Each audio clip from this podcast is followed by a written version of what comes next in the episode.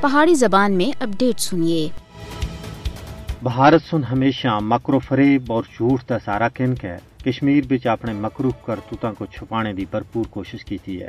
بھارت کا دعویٰ ہے کہ کشمیر بچ حالات نارمل ہیں تو پھر تحقیقاتی ایجنسیاں دے ذریعے کشمیریاں کو کیوں اذیت دیتی جا رہی ہے؟ کشمیر دے مین سٹریم لیڈر بھی اون بھارتی بربریت ہوتا ہے آواز چانے تے مجبور ہو گئے ہیں۔ محبوبہ مفتی اور آخ ہے کہ اگر کشمیر بھی نارمل سی ہے تو پھر کشمیریاں نال بندی خانے کو کیوں پھریا جا رہا ہے؟ بھارت سو پانچ اگست دو ہزار انی دے اپنے غیر قانونی غیر اخلاقی اور یک طرفہ اقدامات کو درست ثابت کرنا واسطے سرمایہ کاری، امن و ترقی اور معمول دی واپسی دے جھوٹے بیانیے تیار کیتے۔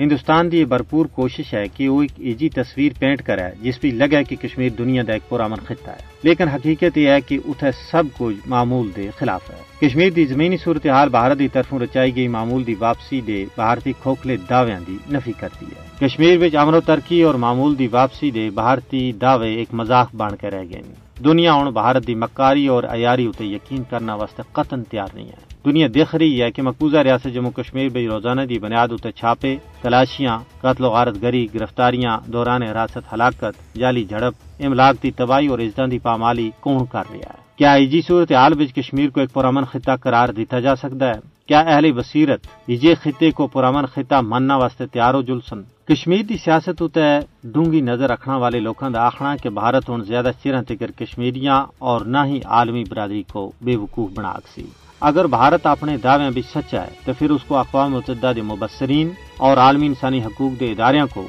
کشمیر دا دورہ کرنے دی اجازت دینی چاہیے۔